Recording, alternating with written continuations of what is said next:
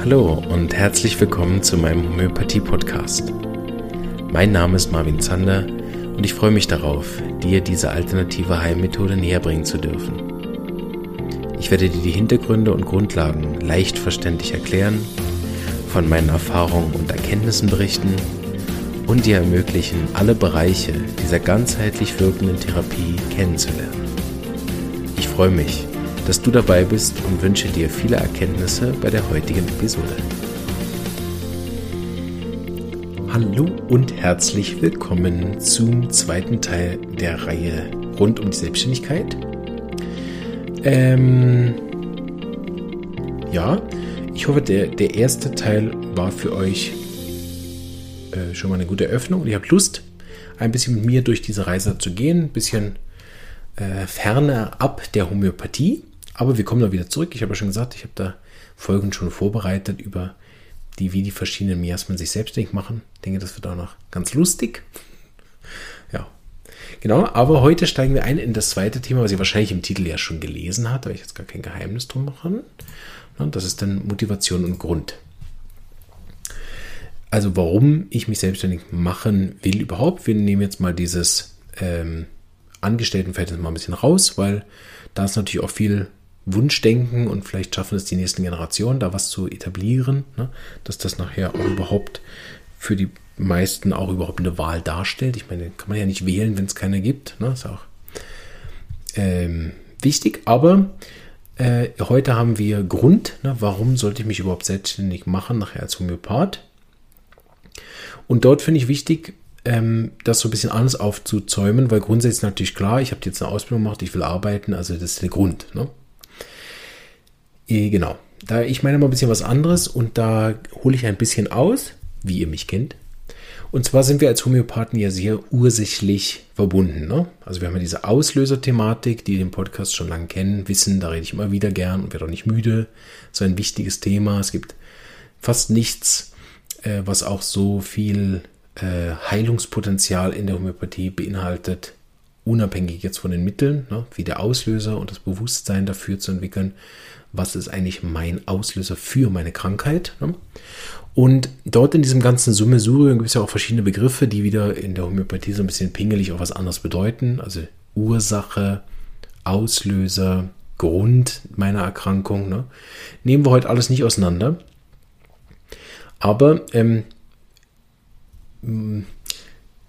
je länger ich mich mit Menschen beschäftige und je länger ich mich mit Krankheiten beschäftige und jetzt auch in meiner eigenen Selbstständigkeit, ist immer wieder klar geworden, wie wichtig es ist, sagen wir mal, dass, dass wir uns bewusst sind, was unsere innere Motivation ist. Also warum machen wir bestimmte Dinge? Das ist etwas, was bei mir wirklich so ähm, Try-and-Error-mäßig, also ja, lapidar gesagt, das hat mir das Leben auch wirklich um die Ohren gekloppt, mein Unbewusstsein damit. Ne?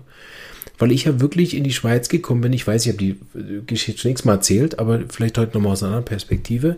Ich bin ja mit einer Weltenretter-Leidenschaft in die Schweiz eingeritten mit wehenden Fahnen, ehrlich gesagt. Ne? Ich komme jetzt hierher, werde der beste Homöopath von der Welt und zeige es euch allen. Ihr könnt mich mal. Ne? Und ich werde hier in die Schweiz auswandern mit 19 und uff, so, ne? Ich bin ja auch, die, wer die Geschichte kennt mit Dr. Hughes, bin ja da auch mit einer ordentlichen Portion Selbstherrlichkeit aufgeschlagen und wusste überhaupt nicht, wer das ist. Ne? Also Dr. Hughes. Ne? Das war, ist auch was, was sehr Marvin-mäßiges aus der Zeit, also auch völlig unvorbereitet, da irgendwo reinzurennen ne? und dann der Meinung zu sein, ich kriege das schon hin, weil mein Leben auch immer so war. Und irgendwie auf eine gewisse Art ist es ja auch wieder so gekommen. Also es gibt mir auf eine gewisse Art auch recht. Ne? Ähm, aber es ist natürlich so, wenn du unvorbereitet in ein anderes Land gehst und dort eine unglaublich teure, unglaublich lange Ausbildung anfängst, ohne dich da ein bisschen darauf vorbereitet zu haben, außer jetzt inhaltlich, ne? Äh, und nicht mal weißt, wer das da ist, wie das funktioniert. Ähm, ich habe wirklich nichts vorher von Dr. Hughes gesehen, gehört, gelesen, nichts. Da kenne ich ja ganz andere, die da wirklich ja schon mit Dr. Yusuf halb aufgewachsen sind. Ne? Die einen ganz anderen Bezug hatten zu dieser Schule auch. Meine Homöopathin hat gesagt, wenn du richtig lernen willst, Homöopathie zu studieren, gehst in die SAI, Punkt. Und damit war das für mich gegessen. Und ich gesagt, ja, natürlich gehe ich und da, zack, boom, so. Und dann ist es natürlich so, dann ist mir das alles, also nicht nur einmal, sondern auch mehrfach um die Ohren geflogen. Ne? Der ganze Schweizaufenthalt, die ersten, mal sagen, sieben Jahre eigentlich, also bis 2014, war ein rechtes Desaster. Ähm, mit, mit einem, äh, ja, also vor allen Dingen auch gesundheitlichen Tiefschlag nach dem nächsten sozusagen. Ähm, wo ich dann einfach mit den neuen Herausforderungen einfach auch mal wieder neue Beschwerden dann bekommen habe. Dann glücklicherweise die Homöopathie an der Seite hatte, die das immer wieder aufgefangen hat, aber ich will gar nicht wissen, wie es mir heute ging ohne das. Also habe ich natürlich auch in diesen Sturheit von damals auch genau keine andere Therapie gemacht, ne, sondern nur Homöopathie und damit bin ich natürlich sehr, ähm, weiß auch genau, was von was kommt. Ne? Ich habe nie was anderes genommen, nicht mal Ernährungsergänzung oder meine Ernährung angepasst, nichts. Ne? Einfach all der Erfolg, äh, trotz der schwierigen Zeit mit Trennungen und Jobverlust und Geldmangel und ja, also weiß nicht, ob man in der Schweiz wirklich arm sein kann. Ne? Gibt es vielleicht Leute, die aus Ländern zuhören, die sich dann meine komischen Armut, die ich da erlebt habe, denken, Jesus war der reich. Ne? Aber ähm, auch wirklich für meine Verhältnisse auch wirklich lange Phasen von Armut und Hunger erlebt habe. Ist auch etwas, was einen prägt, ehrlich gesagt. Ähm, genau. So gesehen ähm, war das ein, ein rechter äh, Fehlschlag. Ne? Und Worauf ich aber heute hinaus möchte, ist, mit welcher Motivation gehen wir? Und das ist der Punkt, weswegen ich das alles überstanden habe. Also ich habe das immer wieder gehört von Leuten, die mir nahestanden, seien das Freunde aus Berlin, seien das auch äh, teils Dozenten, seien das Kollegen aus der Klasse, seien das äh, Leute äh, heute, ne, die sind äh, das ähm, rückblickend äh, bewerten, seien das vor allen Dingen auch meine Eltern, die immer wieder gesagt haben, mein Gott, ich, also ich ziehe den Hut dafür, dass du noch nicht wieder heimgekommen bist und aufgegeben hast, das ist wirklich beeindruckend. Für mich war das damals überhaupt nicht beeindruckend. Ne? Für mich war das ganz klar, ich werde Homöopath. Das gibt überhaupt keine andere Möglichkeit. Ne? Das gab auch keinen Alternativplan oder so. Also nicht, dass ich jetzt gesagt habe, ja, ich habe ja gar keine Alternative, sondern für mich war das so klar, dass ich das werde, dass das mit diesem inneren Feuer und das hat mich über all das getragen. Und das hat sicherlich auch einen Großteil vom Körper verbrannt weiß ich heute rückblickend, ne, dass dieses innere Feuer einen natürlich auch über seine Grenzen hinaus trägt. Ne? Also wenn ich meinem Körper gehört hätte, der schon, keine Ahnung, nach drei Monaten gesagt hat, nee, auf gar keinen Fall, Schweiz, ey, geh wieder heim. Ne? Äh, ähm, also eigentlich schon vorher, na, auch schon mit diesem, ich, ich ziehe jetzt daheim, also gut, ich war ja schon weg, aber so, ich ziehe jetzt wirklich in ein anderes Land. Auch da habe ich ja dann angefangen mit schwersten Angina-Zuständen. Also bevor ich überhaupt in der Schweiz war, hat mein Körper ja schon gesagt, um Gottes Willen, geh da nicht hin. Ne? Und dieses innere Feuer hat auch wirklich dann viel verzehrt, ne? also auch im negativen Sinne. Aber, und das ist das, was mich heute noch eigentlich äh, antreibt, ist halt diese ähm, Leidenschaft. Ne? Genau. So, das kann man natürlich jetzt, ich finde nicht, dass man das besonders künstlich herbeiführen kann, indem ich mir jetzt vornehme, ah, jetzt mache ich mal alles mit Leidenschaft. Das ist natürlich auch, wenn das so vorpubertär, na gut, ich weiß nicht, 16, 17, ob man da noch vorpubertär ist, aber so, mal in der Pubertät trifft man ja auch Entscheidungen mit einer anderen Intensität. Ne? Klar, mit 19 war ich dann ja schon nicht mehr in der Pubertät, das sind ja schon die Ausläufer, aber trotzdem ist ja wenn ich was entscheide, das weiß man ja heute zum Beispiel von Glaubenssätzen oder Kindheitstraumata, die haben ja unterbewusst ganz eine andere hm, Halbwertzeit. Also die sind ja viel vehementer. Ne? Also allein schon, wenn man Kinder anguckt, wenn die eine Entscheidung treffen, ne, dann kommt die ja ganz mit einer anderen Wucht, so eine Entscheidung, als wenn wir heute als Erwachsene eine Pro- und Kontraliste geschrieben haben, noch zweimal beim Psychologen waren vielleicht noch beim Mentor und Coach uns noch geholfen haben und noch die Frau gefragt haben, soll ich das wirklich machen, den Kurs, ne? Das hat ja ganz einen anderen Wumms, wenn ich als Kind sage, ich möchte jetzt ein zweites Eis. Punkt. Ne? Das ist ja, mm, ne, das ist ja ein Befehl, meist. Und so war das auch mit mir mit, mit 16, als ich das entschieden habe, ich werde Homöopath. Das war in der Phase, wo ich, wo ich das auch mit einem Hartnäckigkeit und Sturheit und auch mit einer Power und damals auch mit einer gehörigen Portion Arroganz und Selbstherrlichkeit entschieden habe, gesagt habe, so, das mache ich, Punkt. Und da wird mich auch keiner von abbringen. Ne? Ich habe selten dieses, dieses Thema gehabt, dass ich jetzt gefühlt habe, ich muss es irgendjemandem beweisen, auch mir nicht, sondern ich hatte diese ganz innere Überzeugung, dass es gar nicht in Frage kommt, dass ich was anderes werde. Das war so wie absolut. Und deshalb, weil es so absolut war, gab es auch kein Links, Rechts oder Ausweichen oder, oder Versagen. Ne? Das wär, ich wäre das auch äh, ne? lieber gestorben, als nicht Homöopath zu werden. So muss man sich das vorstellen, innerlich. Ne? Es war nicht unbedingt angenehm. Heute hat das was viel leichteres und viel mehr Freude und viel mehr äh, wirklich diese, diese Leidenschaft im Positiven, weil das auch nicht mehr absolut, so absolut ist. Also gar nicht mehr so. Das hat sich komplett ähm, habe ich jetzt in auch in der Selbstständigkeit eigentlich gar nicht mehr gespürt. Aber die enorme Klarheit ist geblieben. Ne? Was ich will mit der Homöopathie, dort äh, kann ich viel, viel ist mir wurscht. so, aber es gibt so ein paar Sachen, die sind mir überhaupt nicht wurscht und dazu gehört äh, die Homöopathie. Genau.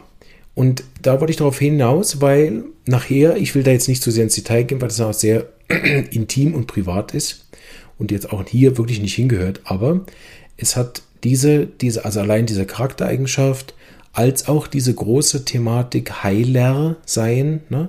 auch diese innere Gefühl von ich bin der Beste und ich zeige es allen und so, das sind nachher im Laufe der Jahre ist da immer mehr rausgekommen, warum.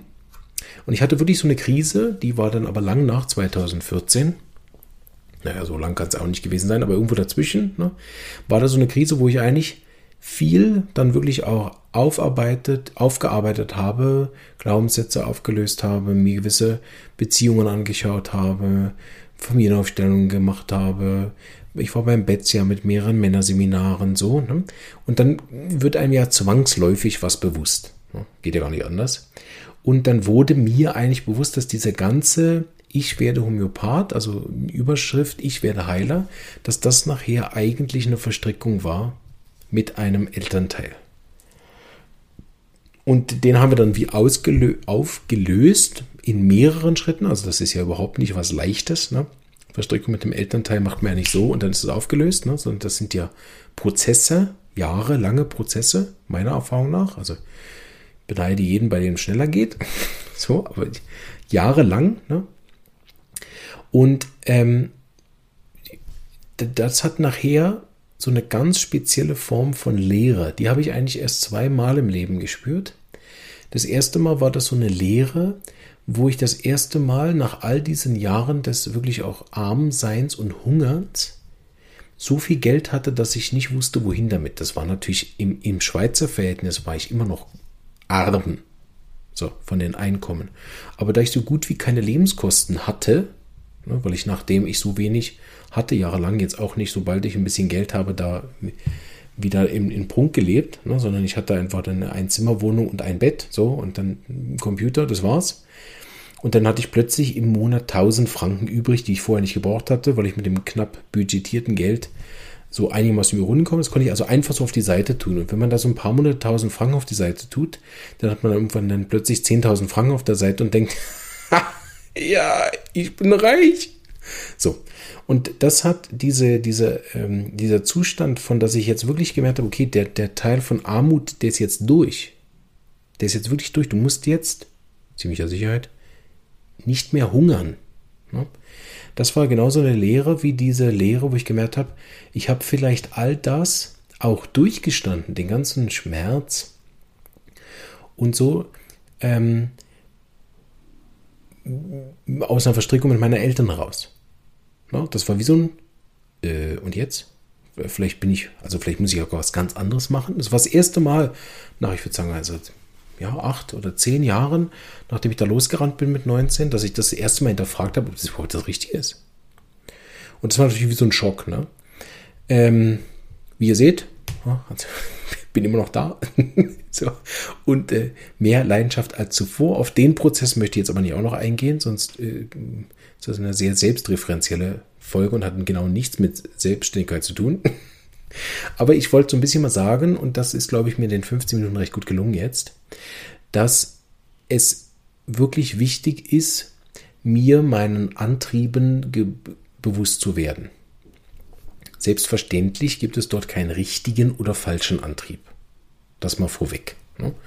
Das ist wieder eine Bewertung oder sonst irgendwas. Und selbstverständlich gibt es dort auch nicht immer nur Probleme.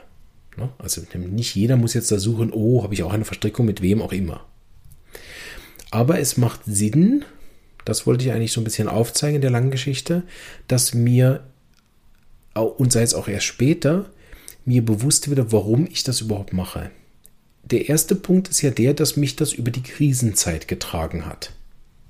Und das ist, was ich heute sehe. Viele Jugendliche, die bei mir in der Praxis sind, haben ihren Job gewählt aufgrund, also zum Beispiel betreue ich gerade zwei. Der eine hat gesagt, ja, er hat dort einfach eine Lehrstelle bekommen. Eigentlich macht es ihm nicht so einen Spaß, aber dann macht er mal was.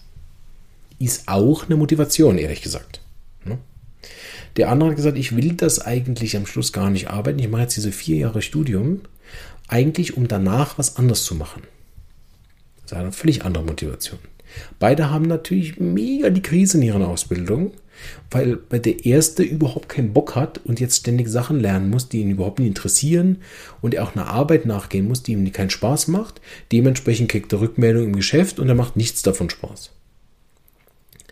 Der andere sieht immer über, den, über die vier Jahre hinweg und versucht sich sozusagen damit am Leben zu halten, hat aber an dem, was er aktuell macht, im Jetzt, ne, keine Freude. Das ist auch, wie gesagt, nochmal, es ist weder richtig noch falsch. Ich will das gar nicht bewerten. Das sind einfach verschiedene Menschentypen. Ne? Gerade als Homöopathen ist das ja völlig klar, ne, dass es das gibt. Aber auch wenn ihr keine Homöopathen oder Homöopathie-Studenten seid und dazuhört in der Folge, ne, es ist natürlich so, dass wir ähm, verschiedene Typen haben, die verschiedene Ansätze haben mit dem und die sich natürlich auch nochmal ändern. Ich meine, wir sind ja mit 15, 16, wenn wir uns für eine Lehrstelle entscheiden müssen in der Schweiz, sind wir ganz andere Menschen mit 20 oder 25 oder dann 30. Das sind ja völlig andere Menschen. Ne? Das habe ich oft gesagt. Ne? Was, was jetzt ich richtig finde, war vor fünf Jahren ja was ganz anderes. Und die Chance, dass das in fünf Jahren wieder was anderes ist, sollte einen immer vorsichtig stimmen, dazu zu behaupten, man wüsste irgendwas. So, wenn ich mich sozusagen selbstständig mache, dann macht es Sinn, neben vielen anderen Dingen, die da zu tun sind in der Selbstständigkeit, immer mal wieder kurz innezuhalten und zu überlegen, warum mache ich das? Das hat nachher viele Auswirkungen. Also der eine ist, eventuell habe ich hinten dran eine Motivation, die ich dann auch reaktivieren kann, wenn Krisenzeiten kommen. Also nehmen wir mal an, es ist so wie bei vielen im Moment, ihre Praxis aufmachen, dann zwei Jahre erstmal keinen bis niemanden Patient haben. Wenn die nicht irgendwo schon eine Quelle haben oder dann auch mit den ersten Fehlschlägen umgehen müssen. Und dann ist es wichtig, dass ich eine Motivation habe, die mich trägt.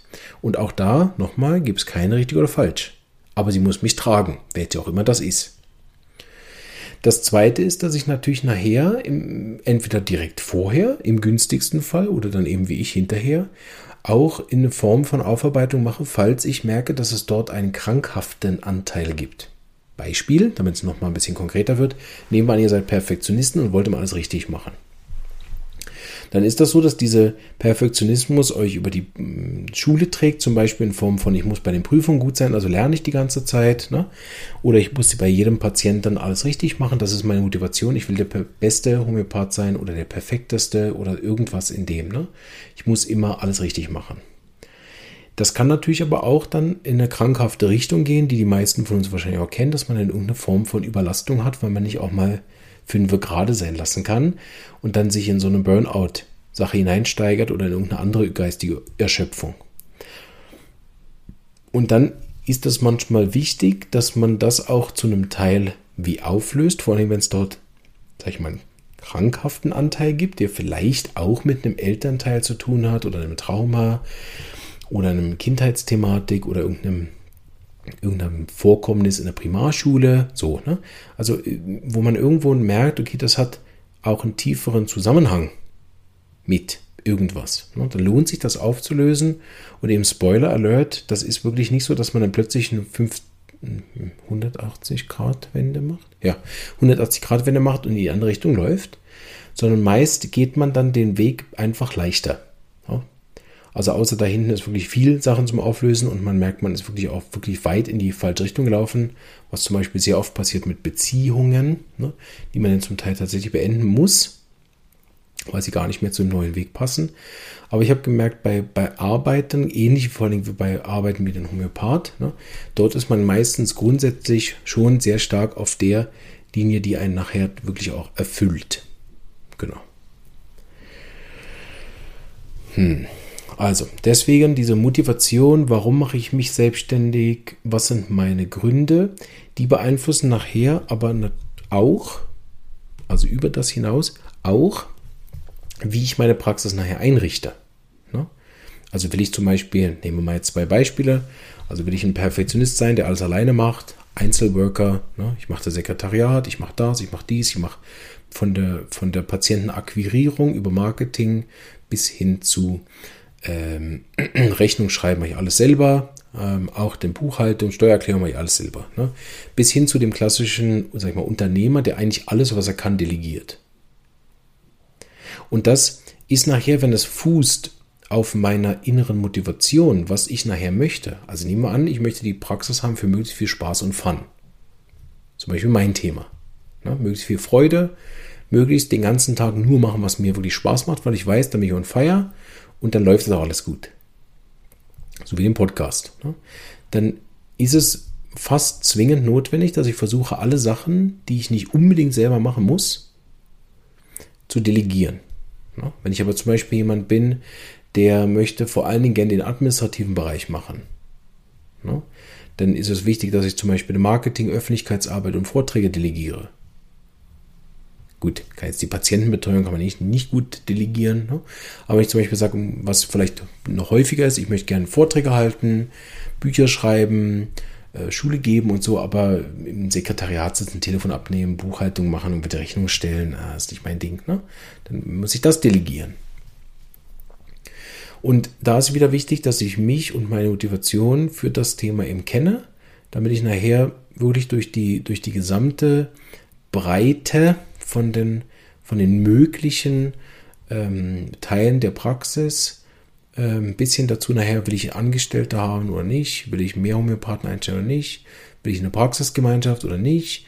Welchen Standort will ich? Will ich viele Patienten? Die ich mit, will ich lange Zeit nehmen für die Patienten? Will ich Kurzzeit nehmen für die Patienten? Und eben nochmal, da ist nichts dran richtig. Man muss auch nicht nur eins machen. Ne? Also es gibt jetzt zum Beispiel sehr viele Leute, die machen Homöopathie und noch was. Ja, auch das darf nachher eine grundlegende Motivation sein und davon ist nichts falsch oder richtig. Gut.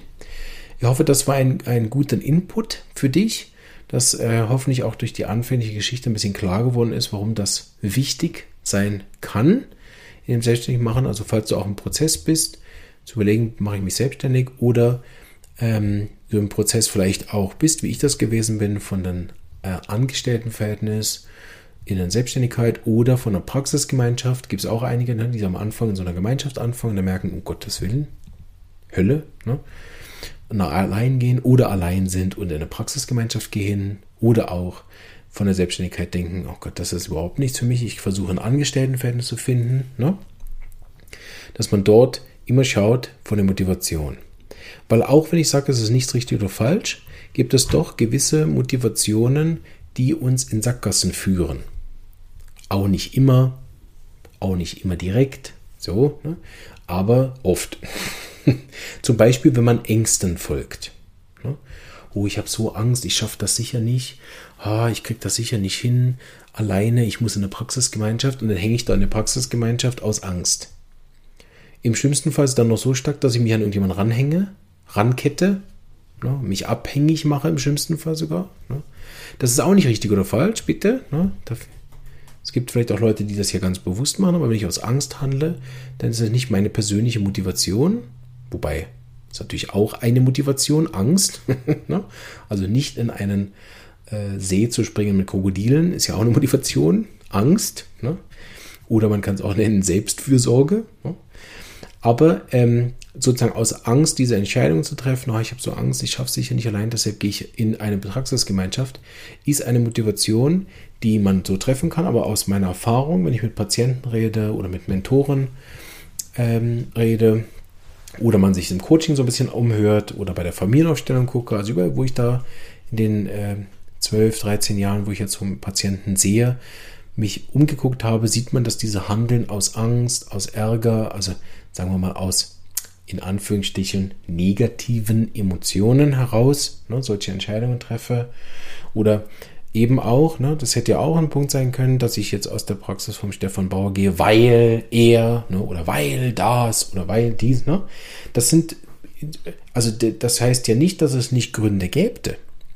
Aber die Erfahrung, das sind die meisten Leute auch im Leben auch schon gesehen, gehört, gelesen, von anderen erfahren, äh, im Fernsehen gesehen, also bei den Live-Reportagen, natürlich nicht bei den fiktiven, also das ist ja kein Lebensbeispiel, aber vor seinen Problemen wegrennen, gerade wenn die mit einem selber zu tun haben, dann rennt man den, also man rennt den eigentlich sogar in die Arme. Es wird meist schlimmer. Ne?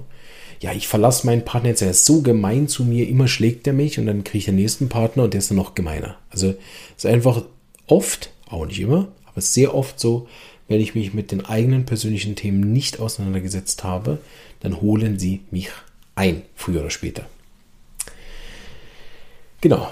Das ähm, ist, soll auch keine Prophezeiung sein, soll auch keinen neuen Glaubenssatz irgendwie aufstellen oder so. Das ist einfach eine Erfahrung und eine Beobachtung von Patienten, die sich das ja nicht zurechtgelegt haben, sondern die irgendwo da kommen und den Weg gegangen sind. Und das, ähm, genau, ich sage es jetzt wahrscheinlich fast zum siebten Mal, aber es ist auch kein Grund, das zu bewerten oder dann aus Angst zu sagen, ich bleibe jetzt. Das wäre genauso falsch. Oh nein, ich darf auf gar keinen Fall gehen, sonst kommen meine Probleme mir hinterher. Ne?